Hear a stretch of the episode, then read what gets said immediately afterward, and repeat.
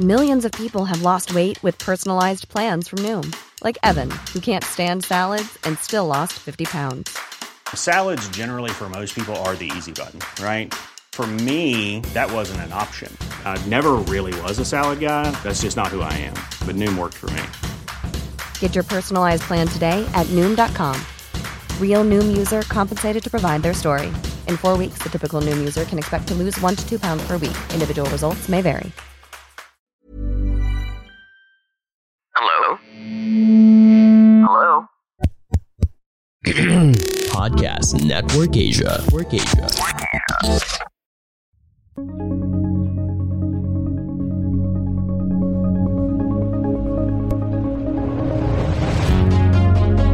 yung obsessed with the customer, in startup, it's a whole different level. As in, ito, kausap mo talaga sila. I mean, ito yung story eh. Na, nung Christmas, na-delay kami ng deliveries to our seller. Kami ni Bri, we went to her at 10 a.m. in Tondo. Uh, just to say sorry, eto, paki-FC natin, kamusta po ba? Sige, hintayin po namin yung delivery. It gets to that level of being so involved with your customer that you're there with her or him um, and you know them, diba? You know kung nakabili na sila ng e-bike because of your bi- because of Sarisuki. You know pag nag-quit na sila ng job at gagawin nila to full-time. You know na meron silang good review. So that obsession with the customer is 10,000 times sa startup.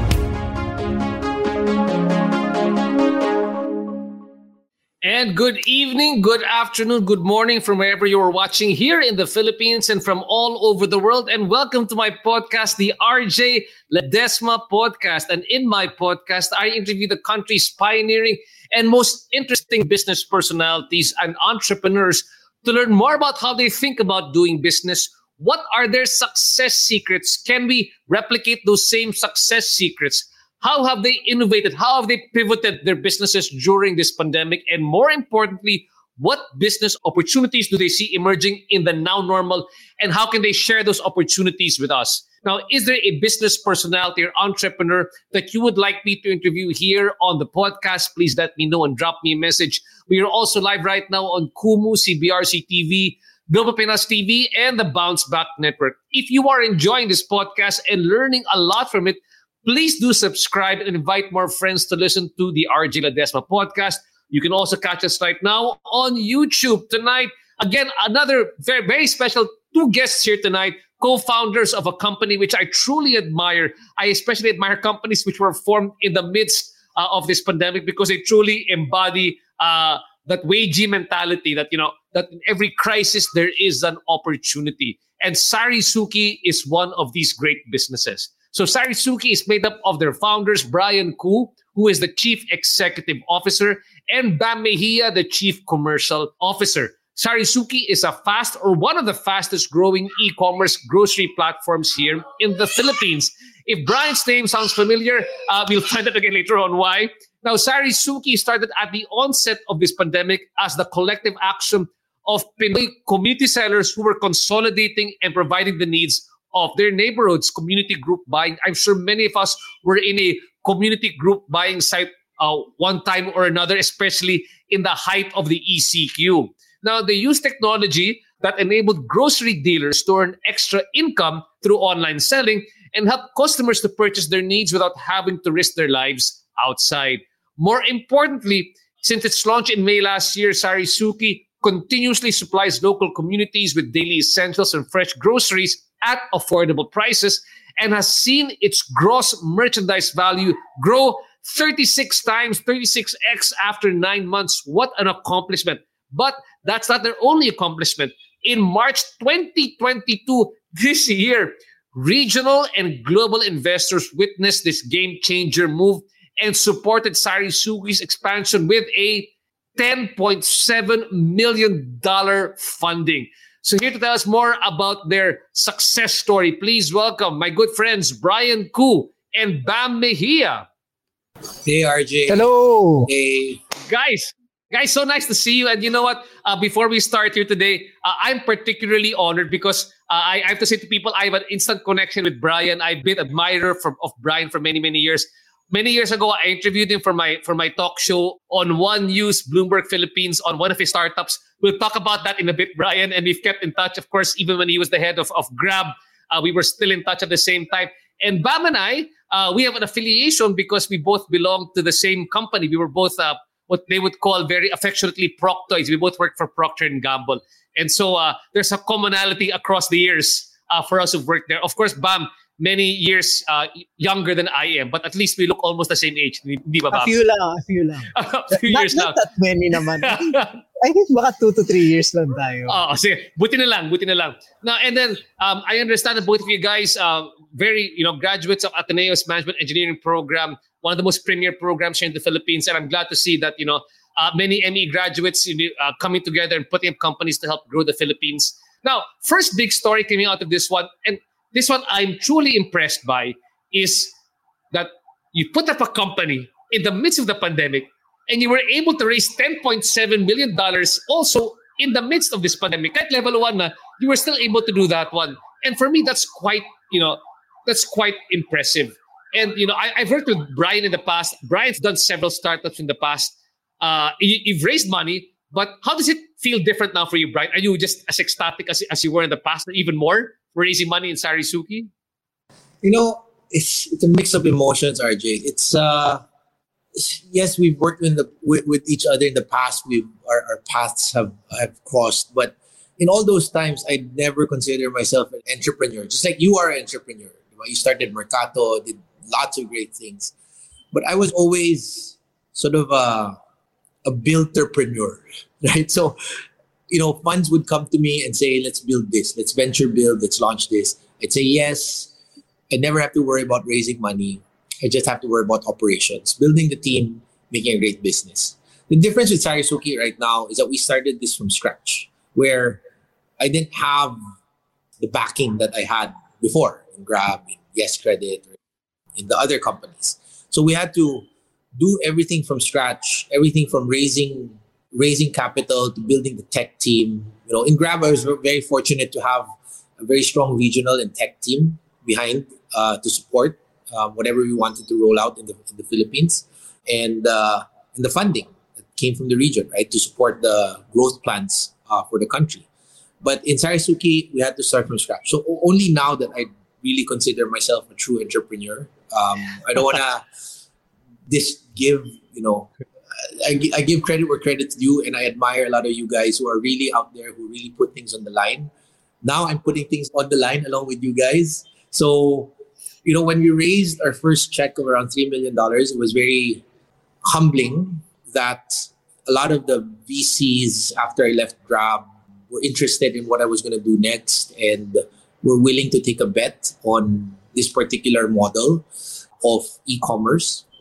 So it was very humbling. We were able to show that there was good product market fit, grow the initial few months, and then went on to raise another another round right after that. So it's I don't want to downplay how hard it is to fundraise, especially in today's environment.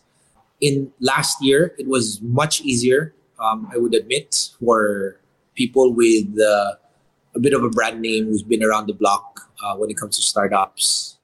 It was much easier last year. Cost of capital has been going up, uh, so interest rates have been going up, inflation's been going up, public markets have tanked you know, right after the pandemic, you saw a drop in the stock market, but then it bounced back right Mhm. away. You're not seeing the same sort of V V shaped bounce back right now. Uh, so funds are a bit more careful in the in where they deploy. They have shareholders, partners to to make sure they're happy also. Um, so you're not seeing as crazy levels of valuation and as crazy levels of deployment of capital as you did last year. So we're very fortunate to have raised what we raised last year in anticipation of what's going to happen in the next few years. But the whole everything else, the metrics, what people look for, what funds look for, um, have changed uh, drastically over the last few months. Wow. Well, I'm, I'm still congratulating you because, I mean, so you're even saying, despite all those other obstacles and challenges, you were still able to raise uh, good money for the start behind the sound business model. But I have a question because, Brian, you're very used to this atmosphere uh, of, of sort of like raising funds because you've been there. That's your atmosphere. Now, I'm going to turn over to BAM. And, you know, BAM is I, for lack of a better word, Bama, and it's no no insult to you, but traditional corporate, you don't have to worry about those Oh. things. Yeah, yeah, you're just worried about data analysis. You're worried about you know uh, hitting your targets, but then all of a sudden you're thrust into this atmosphere where you have to to raise funds. How did it feel for you when you were going through the process together with Brian of of doing all these things? Well, for me, I think I've always had that entrepreneurial yearning, no? I mean, I've always seen myself as, you know, wanting something different. I think being in Procter and Gamble, I was handling, I was in sales. So I was handling distributors. I always cared about their bottom lines, but now it really hits home. Um, so you had a sense of what it could be, right? But probably that's 20%. Pero I think Brian is being very modest. Uh, I think, uh, yeah, Bri- Brian's, Brian is being very modest now. he has a full handle of it. Um, yes, he was a built entrepreneur, but he's very natural in it. Get raising funds and even running businesses, right? Um, you'd think that you'd know everything from a corporate standpoint, even if you handle bigger businesses. But I'm very fortunate, you know, that you know I have this guy a few meters away. He's just a few meters away. Pero yeah, working with him, it's truly lucky no? to, to be working with him and just trying to learn as you go along. I wouldn't advise this to anyone if you don't have, you know, trust in someone that knows what they're doing. And Brian's that. He's very humble. Sometimes lang yan. Sometimes, lang siya humble. Yan humble Sometimes siya humble, okay.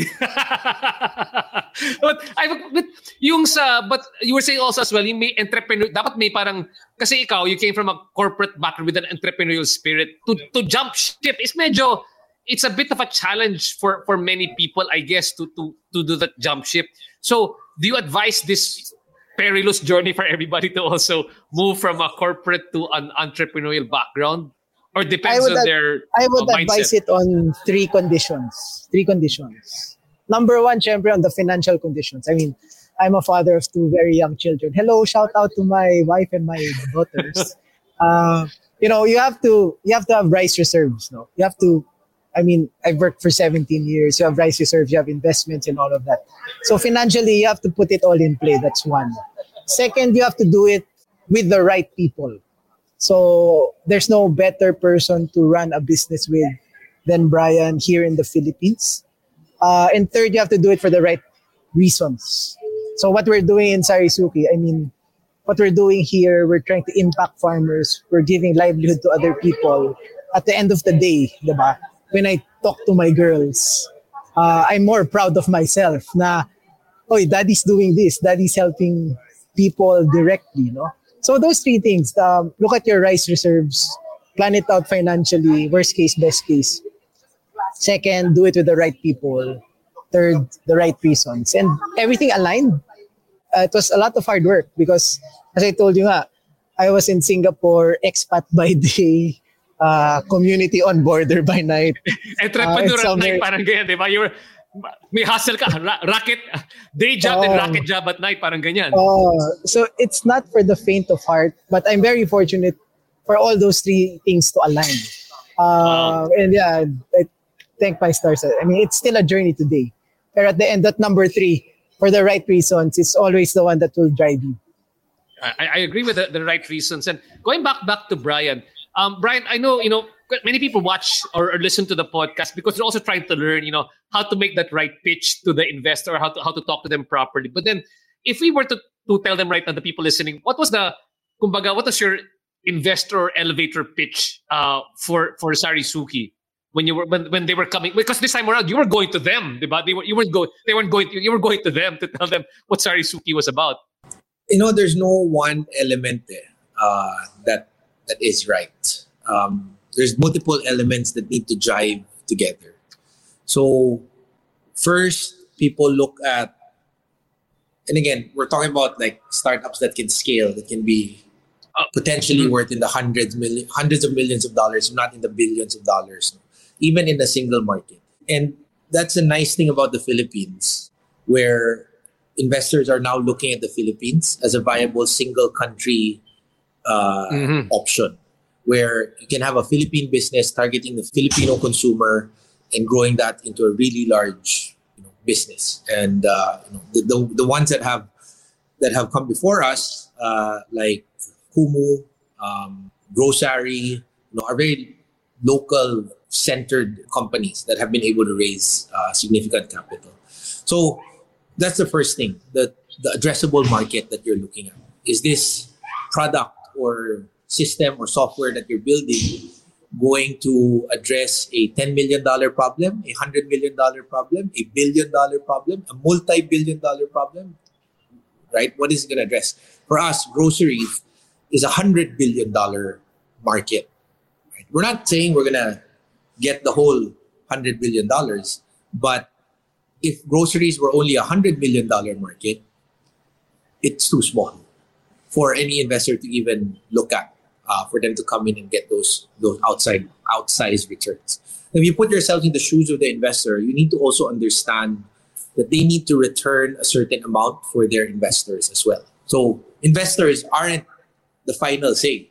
Your investors have investors who put, who probably also have investors, right? So it trickles down. There is always a margin to be made, and you need to be able to convince them that they can make that margin because the market's large enough that you have understood the business model well enough, and then you've built the right team that can execute also. So you have those three things, and then everything else would be how well you put you package that together. But first and foremost is that what Bam said, his third point, you need to believe.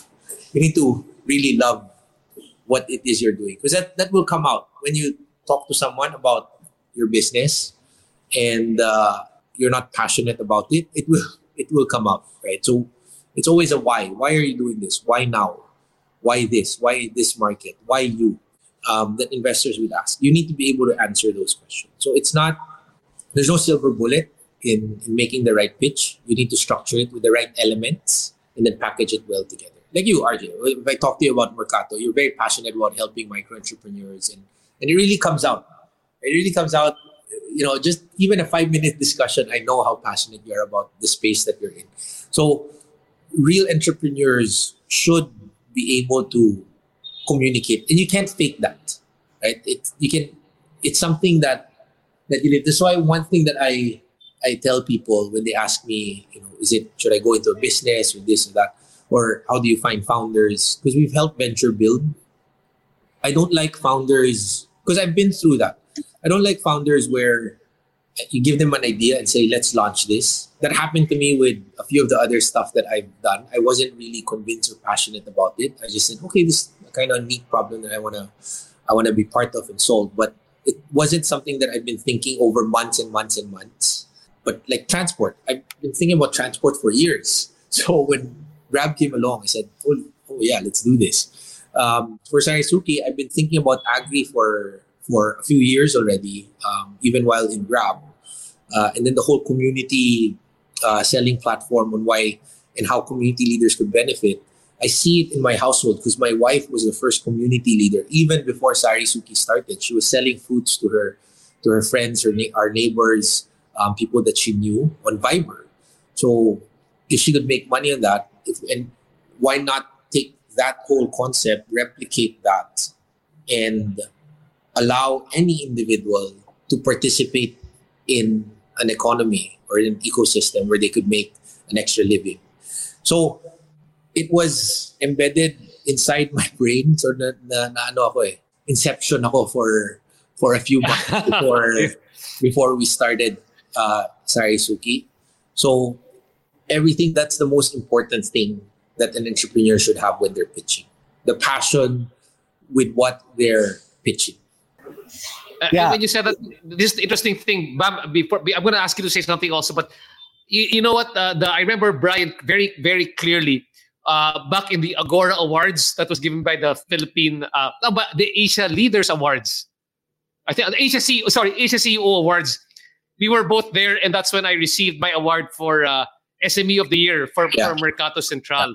That was back in I think uh, 2019. Yeah. and I've always wanted to have a chance to work with Brian because there's a so, I to learn from Brian as well because there's so much entrepreneurial. Uh, it's true, eh, di? If you're passionate about it, makikita ng ibang tao yan eh. They're willing to bank on your passion. And yeah, bam, please please add to what Brian said. Yeah, I think the operative word is belief. Uh, you can't fake belief. So belief in what you're building and also belief in yourself. Grabe, I think that hit home for me as well. Um, if you're going to jump, you really have to believe. And it will show if you don't believe in what you're doing and in yourself. There's, so there's a lot of layers that you're peeling uh, on that self-belief that you go through this process. It's an everyday thing.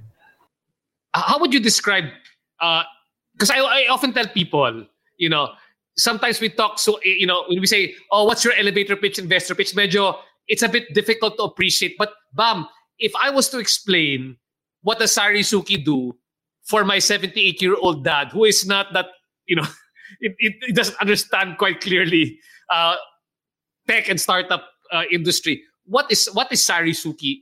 To him how would he understand sari suki? So, ano siya, digital sari-sari store na pwede ka magbenta sa iyong mga neighbors, walang puhunan, walang joining fee, kikita ka, mura at magandang produkto para sa iyong mga kapitbahay. So it's that it's that that's the simplest way to explain it to him. That's a and then way. what does technology do? there's to that there's concept. actually a there's a simpler way, but I need to mention another brand. It's You basically can't. Sige. it's, I will, I will. RJ is a friend of it. So, so it's the Avon for groceries, basically. It's Avon for grocery. It's a digital Avon for groceries. Got it. That's basically sometimes when they teach you start uh, startup pitches X for Y. It's the X of Y. Yeah, yeah. It's the Avon Yeah. of groceries. Correct.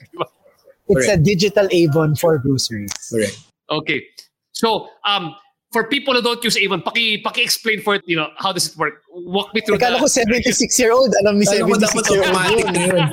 Baka daddy ko the makeup kay baka sa ano makeup ano Avon. But how to explain how it works basically? If they come on the site, what happens then if they are the buyer and if they're the, the community grocer, parang ganyan. Yeah, so let's put aside the buyer first. The central point here is the community leader. So the community leader signs up on Sarisuki and is now able to resell 4,000 different daily essential items to their communities and earn a margin from that. So that's that's essentially what what it does. And that's where technology comes in. It's a platform that helps connect the suppliers and the end consumers via the community leader who uses the platform to manage the transactions across both sides.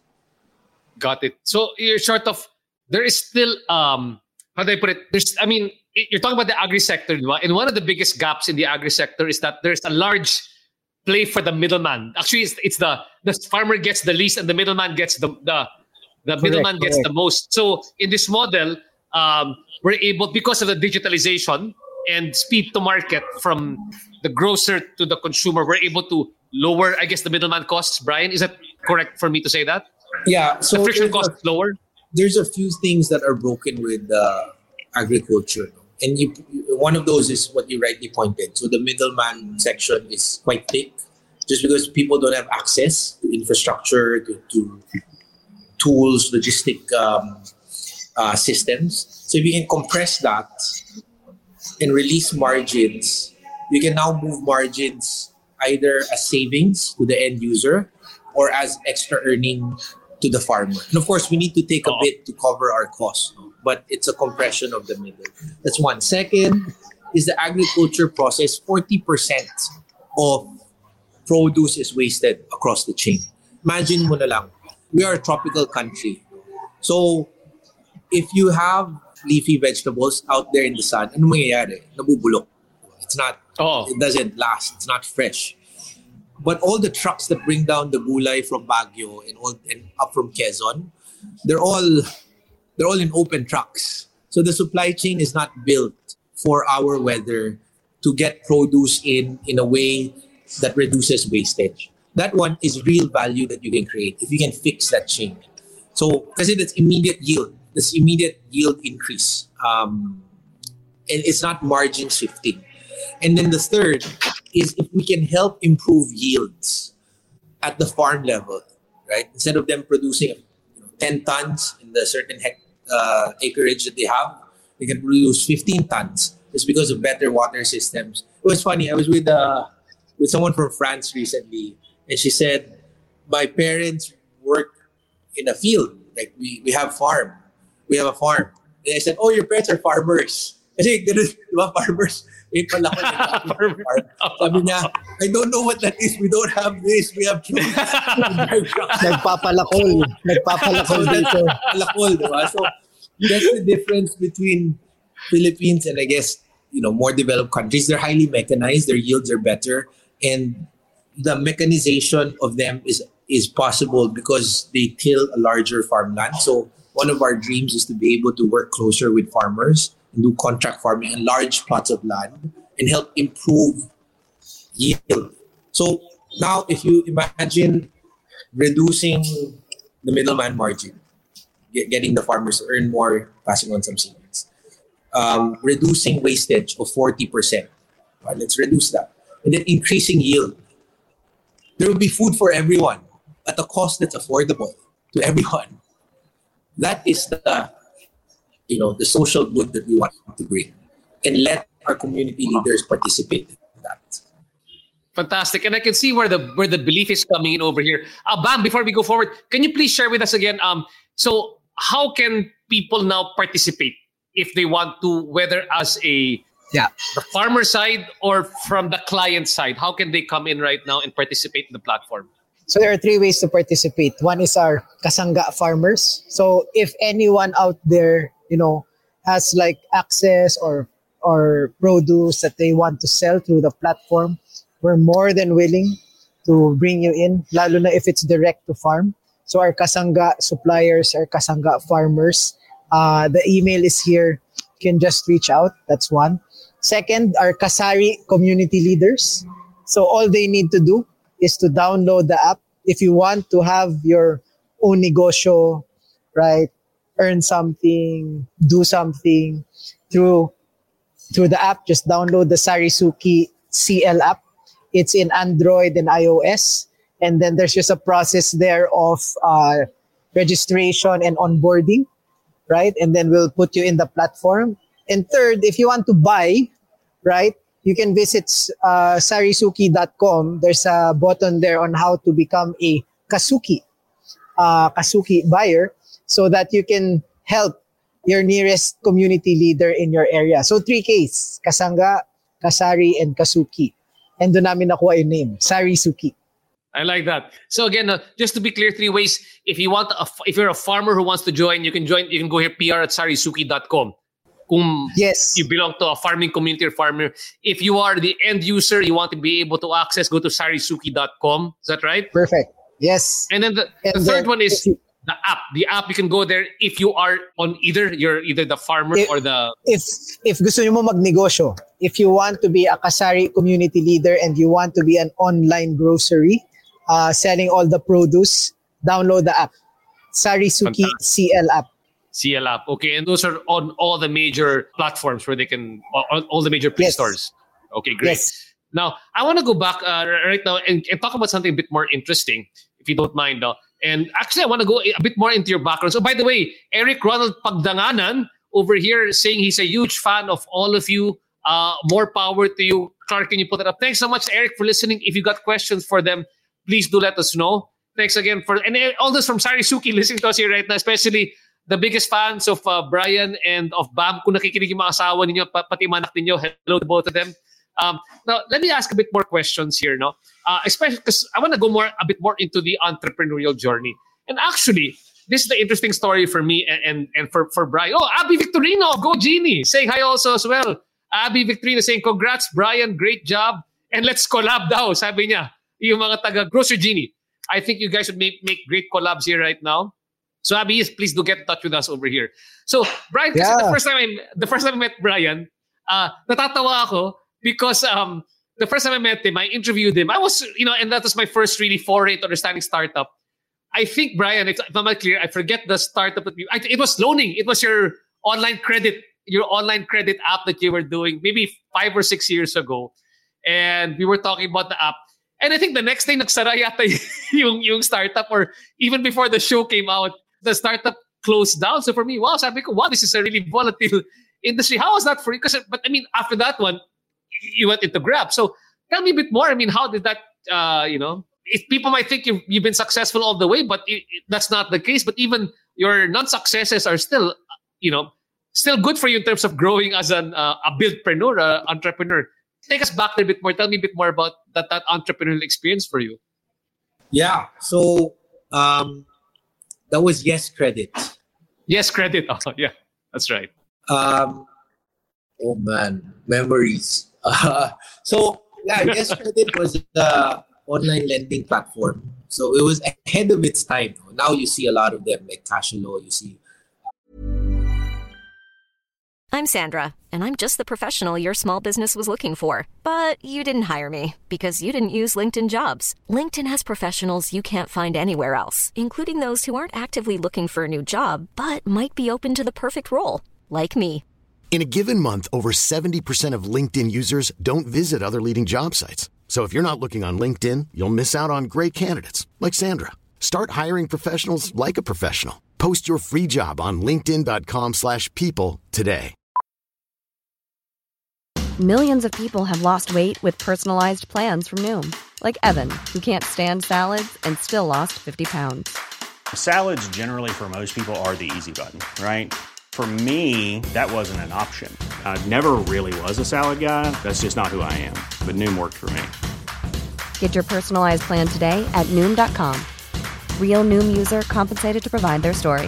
In four weeks, the typical Noom user can expect to lose one to two pounds per week. Individual results may vary.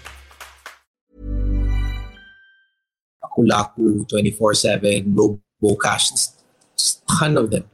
Some of them even became digital banks. So this was very, very early on, um, circa 2014, I think. So I started Grab here in the Philippines around 2012. I left for a bit, uh, wanted to do a few other things. Um, one of them was a baby site no one knows about uh, called Cudsly. Um, Cudsly. I know that. and then uh, right after that, did Yes Credit. Um, so we wanted to help consumers get out of predatory lending ecosystems and offer them better rates, better credit scoring.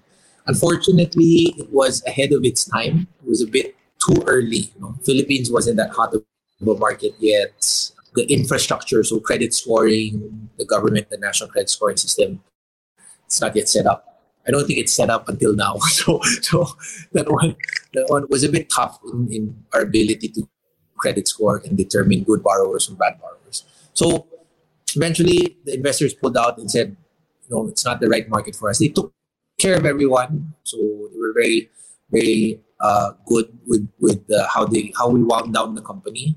Um, then eventually, after that, at the time, I said, you know, why don't I just figure out what Grab's doing again because it was that time was around 2015, I'd say, when Grab was just transitioning from taxi to car. It was just about transitioning mm-hmm. taxi to car.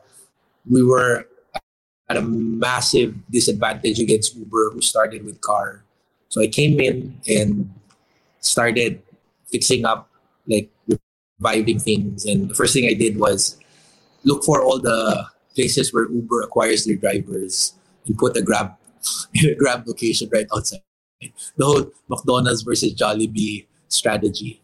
Um, so that's so, so, then the rest is the rest is history. All all up until 2020, and then now I'm writing my new history. yeah. Eh, what was the biggest lesson that you picked up from, I guess, from Yes Credit? I hope you don't mind because so many people are thinking, syempre, Pinoy, ba, bam? I mean, you're not supposed to fail, right? Or you fail, parang oh, it's you take it personally. But how do you appreciate failure? I mean, technically, Brian, they might close down, so it might feel like a, eh, it didn't work, right? How, how do you how are you supposed to appreciate that as an entrepreneur or a buildpreneur? So I think the default status of any startup or of any business is failure. That's the default. So right now we're still a failure. We haven't succeeded yet. Okay. Success will come once you're profitable. That is now my new determinant of success. It's not when you raise money. It's not when you IPO. It's when you're profitable and self-sustaining and you created such great product market fit that people are willing to use your service without you subsidizing them. That is success. Um, what I learned from Yes Credit is building a team. So I've known how to build a scalable team. That that, that one's easy because you just throw money at the problem. But but with Yes Credit, we were a bit more thrifty. So we were very strategic in who we wanted to put on the team. So how to assess, how to look at talent, how to build a tech team, that initial tech team structure. Uh, you know, a, having a PM, having a, a Scrum lead, a designer, and you know all of that. All of that because it was given to me in Zalora. It wasn't something that I had to build in house. And also with Grab, right? Early days, late days, it was something that was given. Versus in uh, Yes Credit, we had to build it ourselves. So that was a very good technical experience for me. Great, got that. Um, sige, let, let me talk muna to, to Bam over here. Bam, I, I have a question for you now as as a as an as somebody who came from a corporate background and went entrepreneurial. Did you always have that? You, you did say that entrepreneurial spirit over there, but how did you know uh, that it was the right time to sort of jump ship and uh, move over to, uh, to with Brian? How did he? How did he also encourage you to to come on board with him? I'm, I'm very interested to find that story out because. Uh, you know, coming from the corporate background, there's what they call the golden handcuffs, right? Like, oh, yeah. you're so yeah. hi- you're you're high up, you're so high up in the company already that it's hard to leave because you know because of the benefits, because of the sweldo, you, you don't really want to leave, but then so it stops you from becoming an entrepreneur. Can you tell me a bit more about your own background leading towards I want to doing Sari Suki? Iba yung version niya sa version ko. Nabudol ako. Para Hindi, makakasal. Sabihin ng mas sabihin ng bride. hindi, nanonood rin yung mga asawa natin eh. So first of all, Brian and I have been friends since university. So tagal na yan, mga 20 plus years na yan. Um, and yeah, there's always been that itch. We were, lahat ng mga things na sinasabi ni Brian kanina, yung Cudsley, yung Yes Credit and everything, he always involves me in the discussions. Ah, Uh, okay. even before. So, Hey, he, he, he likes picks he picks your brains, parang ganyan. Oh, even yung Grab nga eh. We were doing some drawings on it and he was gonna launch it. So parang, it's very interesting for me. So there's always been that itch, no? Uh, Siyempre, practical side. Kailangan mo, practical side, um, when I was with P&G, hindi man ako maluho. And yeah, we were able to, my wife and I were able to build some sort of savings with investments and everything. So that's something that has a cushion for me. And there are other things. So the practical side, we checked all the boxes. And then you always wanted more. You know? So I've always wanted more and I always wanted to do something. Um, and yun nga, serendipitously, nandyan, there was this opportunity that was, I think, right up my alley. Uh, so I was with sales for PNG, then trade marketing, and then regional stuff, brand stuff, and all of that. And this retail space, plus just the yearning to do something entrepreneurial and to make a difference, nandyan. Uh, and we were doubling with it in Brian. Maraming, there's a lot of permutations before what Sarisuki is today. Uh, I won't say the other permutations, no, Brian? Kasi baka sabihin gaya-gaya tayo eh. So keep natin yan dyan. Um, pero eventually, this blossomed into something. Tapos, I was in Singapore. And then, uh, I was sent home na rin. And then parang everything was just falling into place na parang we prayed about it, my wife and I, uh, mukhang tama naman yung gagawin natin. Um, and I always ask myself, what's the best thing that you can happen in your current thing? And what's the worst thing that can happen when you jump? When I looked at those things, I mean, all all signs pointed I needed to do this. I need, and I needed to do it before I hit 40. No, so I'm very thankful, thankful that, you know, I have Brian there who's gone. Asan na si Brian? And then, Pa- pa- Papalik naman. Okay. pumunta ata siya sa akin eh. Kasi Oh. dito lang siya eh. And then, I'm very thankful for my wife. She's always been supporting me. Syempre, my two children too. So, yeah, it's really serendipitous. Uh, but it has been a long, long thing going. No? Um, And then when you were there, so what what was the? You said that there was a time that you were double hatting already, uh, doing hmm, the. So did that mean that for you there was a point you say, okay, I'm thinking of leaving, but I gotta I gotta stay here for a bit just to make sure the transition is well. why why were you doing? Why why did you just jump in straight? So it was tough. You had to think of the logistics of it all. That's one. Second is, you know, you're testing it out, doing this and that. Um, there were certain markers that we needed to see from a personal point of view, from where the business is going. And then when we really saw that, okay, this there's truly some product market fit. This checks all of the things, and practically it can be something that can work out. Can, diba? It can. Let's do it. So, syempre, you have to you have to do a side gig. Eh. Um, I don't know about you, but you, you can't just go jump in straight. If I were a Yes. bachelor, if I were a bachelor, no family and everything, I would jump in straight. Pero yeah, that's tough. I mean, that was super tough. Expat by day, corporate hanggang 6, 7. Tapos at night, yun nga, we were doing this thing. No? And dami ng WhatsApp group and everything. But yeah, it was really testing. But until now, so sobrang 110,000% on the gas pa rin siya. But it's great because it's like being super unleashed. Uh, when I tell, tell Brian this, you're super unleashed in what you do uh, that you would never do in your corporate role. And I thought that I was the crazy one doing things in P&G. May crazier one pala. And it's that guy with the balbas on the screen. I can see that. I can I can feel that from over here. eh. Um, Brian, when, you began this company, diba, uh, I know that you were telling me a bit of the story that it was with your wife in the house that you were, you know, you developed it. Um, can you just help us? I mean, maybe I often often tell people you start off with, you know, um, what pain point or what problem were you trying to solve, or, what, what did you see? So, what does it spark for you? Because you did say that earlier on you had been thinking about agriculture even for many many years but it's really just in this pandemic and you saw what was happening to your wife when you decided to act on it what was that one thing that said to you ah this is the best problem i can solve here right now because there must have been competing models on how to help agriculture in your head but it sort of solidified when you saw uh, what was happening in the midst of this pandemic Well, so the problem that we identified was one to one on the agriculture side, right? So I was thinking about a few models. One was a B2B type agriculture service where we would supply input materials to uh, farmers. That was one concept. The other concept was a simpler, you know, distribute, um, you know, expand the product selection of Sari Sari stores, very B2B also. And then the third one was this community selling. And under community selling, there's a few different things. One was the Pinduoduo style. If people here are familiar with it, it's where um, instead of having a reseller, you create a buying group. It's kind of like Groupon on steroids. So you create a buying group whereby uh, you can invite friends, and then you invite enough people, you get a discount. Everyone gets a discount. It's like going shopping together. Um, we ended up settling on the reseller model because my wife in January started as a reseller of not for Sarisuki but for her own stuff. Uh, she sells imported uh, fruits, vegetables.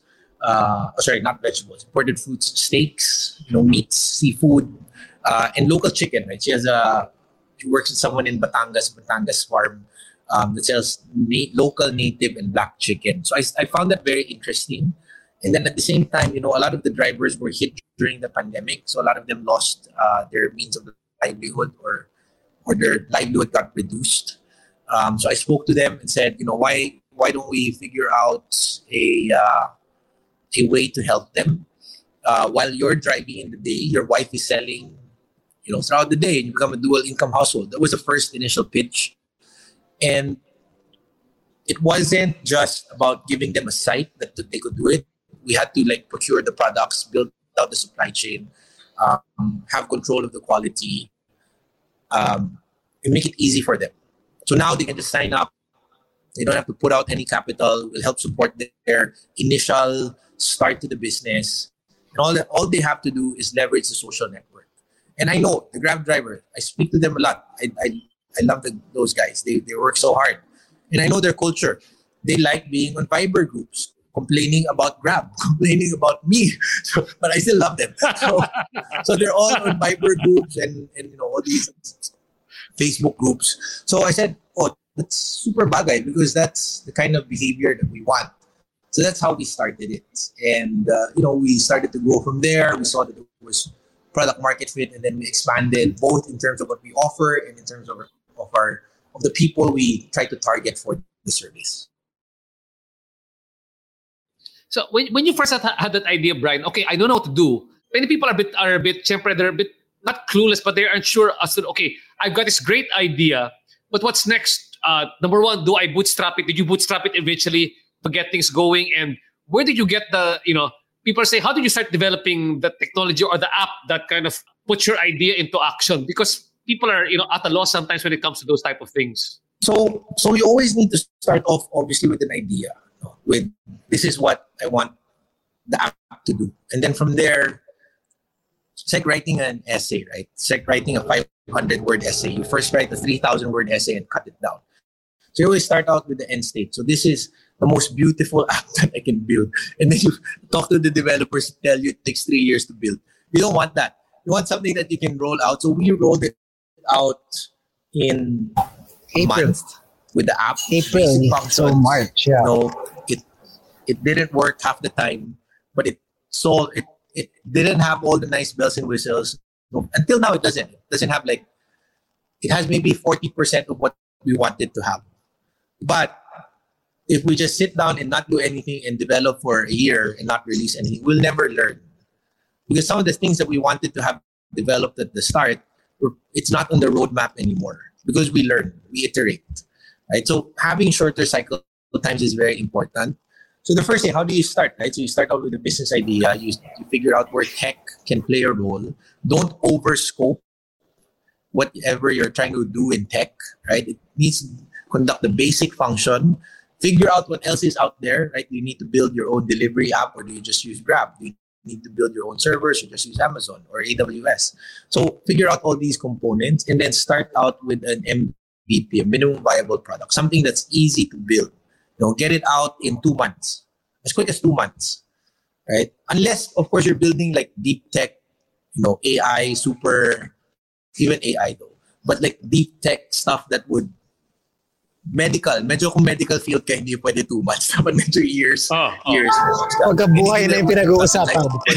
Wag two months. Pero kung consumer tech, you want quick, fast iterations.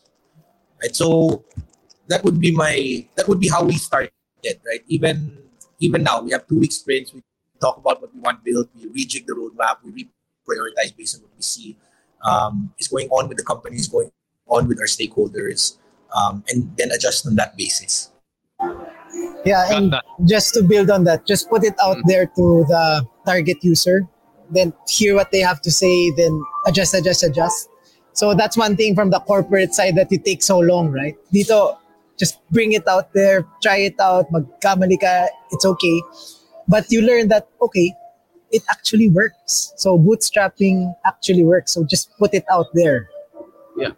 Actually, Brian, uh, Bob, I want to ask you about that because, like I said, we come from the same corporate background. And for there, para everything's got to be perfect the first time that you launch. You can't afford mistakes. You can't launch and then course correct on the way. Everything has to be fixed up already there. So it was sort of like a, a turnaround in mentality.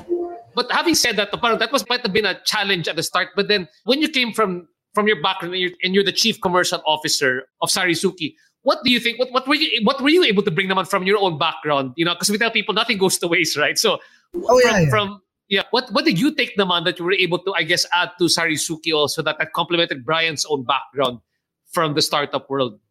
I think one is rigor. Um, you have that rigor of you know, just putting things mildly in a structure, then go with it. Um, then Brian unleashes na sabi mo, okay na yan, just go. Okay, let's go. Pero I think that's that's one thing. The rigor and the structure, to a certain extent, you have to uh, quicken the pace. Pero it's very important that you have it. Uh, I think different lang naman with my corporate background is I was in sales. So I've seen handling the biggest distributors in the Philippines, handling the biggest brand in sales, handling uh, different key customers. So that rigor that and you're you're not afraid to get your hands dirty just to go in the market. I think that's what it brings as well, that retail expertise. It's not really background, it's expertise. I was with P&G for 17 years. So when you know that this will work, that will not work. But bring all of that together, that structure, that expertise, shorten it and put it on steroids. Yun yung kailangan mo for a startup. Got that. Um, now, having seen what the Sarisuki um, environment, Brian and Bam, no, what are you seeing right now? I guess you know there's so many areas to play in as a farmer, as a middleman, and maybe even as somebody who con- contributes to that ecosystem that you're developing. What are you seeing as a different, I guess, business opportunities in your ecosystem where entrepreneurs uh, can still play? And obviously, people can be there as the community grows and the people who who, who consolidates orders. But what more can they do, pa? I mean, what do you see as other opportunities from a larger perspective in that ecosystem of yours? I I think we barely touched yung sa supply chain. There's a lot of good that we can do when you put in technology and just uh, try to transform that. We don't want to say disrupt, so we want to say transform. Um, so that supply side has a lot of runway, and uh, we've barely touched the surface, and that's what's exciting for us too. And, what, specific in the supply side? What are the areas where they can play? Is it bet more agriculture products? Are there particular what are the gaps that where people can still come in and say, "Hey, this is a good opportunity for us"? Yeah, so just there's still a lot of there, there's still thick middlemen or middle part in the supply chain. How you use technology to lessen that thickness and just put it either to the farmer or to the end consumer. Uh, there's a long way to go for that. Got that. Bri- Brian, would you like to add to that? What do you see the opportunities still emerging for many entrepreneurs to play in in your ecosystem? Yeah, you know, an emerging space in other markets is e-farming. Um, I know it's been said many times. A lot of people have attempted to do it, but e-farming that allows uh, producers to improve yields. So you have a few well-funded e-fishery companies in Indonesia. You know, we're would be happy to look at startups like that, uh, see how we can help them. Uh, e-farming also how do you use technology to help improve crop yield? You know when do you fertilize? Do you over fertilize when when do you uh, do cross cropping all of that uh, you know just even basic education of farmers even try, trying to work with farm schools offline with uh, senator villar's program for farm schools for example. You know, stuff like that would be very exciting for us and we'd love to be able to work with people like that. Also um, I don't know if I mentioned this, uh, smallholder, you know, manufacturers, stuff that they find it difficult to get on Lazada or on uh, on supermarkets. They can work with us. The benefit of us, we have resellers. So if you give samples to our resellers, they like your product, they'll push your product, right? And their community, they have sort of a certain hold over the communities that they sell and they can recommend, they can sell, oh, Mare, na-try ko to kung ganito, sobrang sarap niya. Diba? And then, it, uh, Marites. something that, something that they can help push. Brian, since your wife helped you sort of uh, conceptualize this whole idea or she gave you the spark, may equity ba siya, may equity ba siya sa Sarisuki? Ah, she owns everything. I'm just an employee. I'm, I'm her build-upreneur now. Get, get, gets, gets. Now, guys, you know, I really love this conversation we're having so far. It's, it's too bad we're, we're coming to the sort of like the close of the show. But you know what? I, I appreciate so much the type of backgrounds that you both bring into this picture. And you've learned so much. First of all, Brian, we've learned so much from your own, you know, you're from Boston Consulting, and then you've been doing startup work. You help put up companies, you help close companies, you help build up Grab. I, and we're going to ask you just basically, and then for Bam naman, you came from a corporate background, 17 years. You've also built a lot of brands uh, within the company. Do you mind sharing with us just a few what if your life and business hacks for people? I mean, if you were the entrepreneurs out there that you're saying, okay, I want to help you guys out. Let me give you three tips so that you can, you know, fast track or hack your way towards building your business. What what hacks would they be, Brian? Um, you know, one thing that uh, I learned, it's been a while since I launched something, right? With Grab, we already had an established base. So one thing that I'm learning the hard way, a lot of things are you can't take anything for granted. Number one, it's, it's very important that you humble yourself to the market. You humble yourself to your stakeholders and, and customers. You can't rely on digital marketing. I mean, you can. It's going to cost you a lot. But if you want to scale fast, you can't rely on digital marketing solely, right? A lot of, especially in the Philippines, a lot of uh, on how you go to market is still very tactical, still very on ground, hands on, face to face, still very tactile, very visual type of market. So you want to build that kind of trust, you know, growth hack and, and growth your way to something bigger. Don't be afraid to roll up your uh, your sleeves and get your hands down in the mud. That's very, very, very important. And the people you hire need to understand that. Yung sinabi nyo, pumunta kayo sa kanto ng ng uh, kalye para kumuha ng customers, talk them one, one by one. Because that's the only way you're gonna go from zero to one. You do that. Right? You don't rely on on Facebook or Instagram. I mean, those are tools that can help, but do not rely on them. And and then the, the last one that I say is, you know, whatever business you're in, you need to be in love with it. You need to be, you know, you need to remember. For those of you who've been in love, remember when you were first in love. It was more like an obsession rather than than love. And obsession meaning you think about that person day and night when you're awake, when you're asleep, when you're in the shower, when you're eating, everything. Lagi mo iniisip. And it's always, if you're not thinking about your business in that way, then sayang. Sayang because uh, you want to be you want to you're gonna spend a lot of time on your business. More time than you spend with your with the person you really love. So so nako mahirap na yan. Baka magselos yung baka magalit yung ano asawa mo niyan Brian the time, all the time. But that's the reality eh. The reality and you're working for something. Nag- nag-uusapang pag-ibig na pala tayo dito, Brian. no, no, you need to up. Like, when, yeah, that's true. That's there's true. no love that's startups, there's no startup. Yeah, you have to be obsessed. So Got just building on to that, you have to be obsessed. Yeah, so, what, what's, tama what's si the Brian. three things? Yeah, I agree. So obsession is one for you. What, what are the other things Obsession also for is you? one. Uh, I think the other one, and we say it in PNG, yung obsessed with a customer. In startup, it's a whole different level. As in, ito, kausap mo talaga sila. I mean, ito yung story eh. Na, nung Christmas, na-delay kami ng deliveries to our seller. Kami ni Bri, we went to her at 10 a.m. in Tondo. Uh, just to say sorry.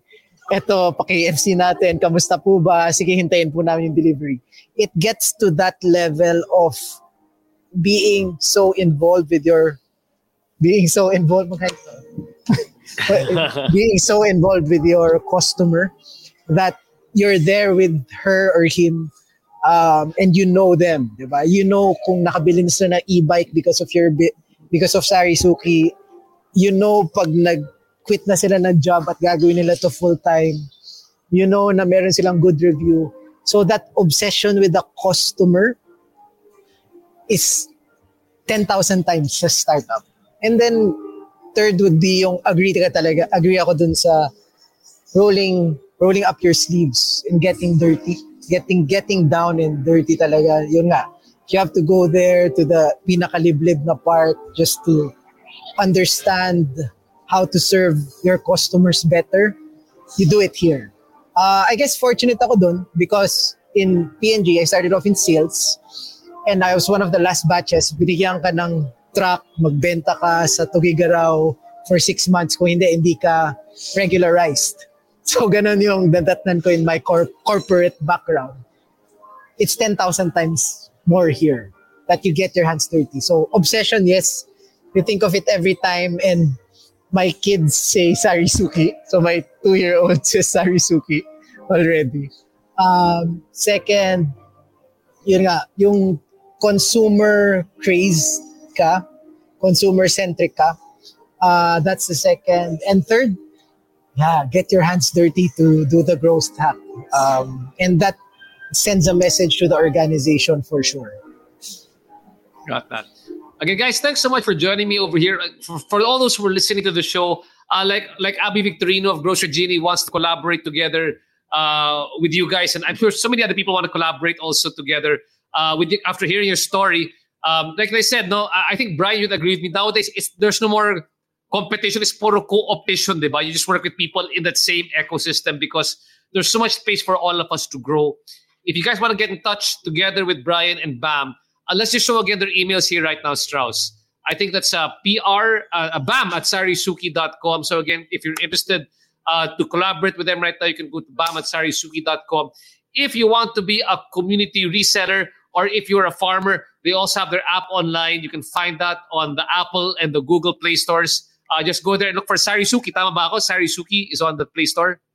That's correct. Uh, Sarisuki CL app. Sarisuki CL app. CL app. Yep. Got it. And finally, uh, if you guys want to buy from Sarisuki, please go to www.sarisuki.com. Um, Brian Bam, it's been such a great learning session for me here right now, and I guess for everybody listening. Uh, thanks so much for joining us. Hopefully, uh, we can have you guys back here again for more insights that we can learn from both of you as Sarisuki Gross. And I'm sure uh, this is going to be the first of many great startups that you are guys are going to be birthing out of Sarisuki. So again, this has been RJ Ledesma. I will see you guys in the next RJ Ledesma podcast. Thanks so much, guys. Thank you. Thank you, RJ. Thanks, everyone. Right, Bam, stay around.